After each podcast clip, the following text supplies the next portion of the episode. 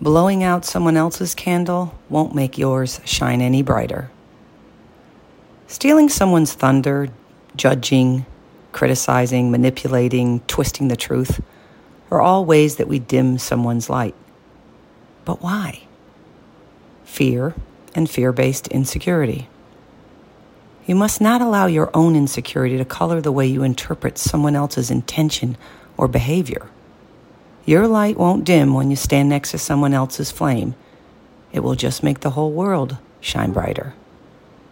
Be okay with the light in others.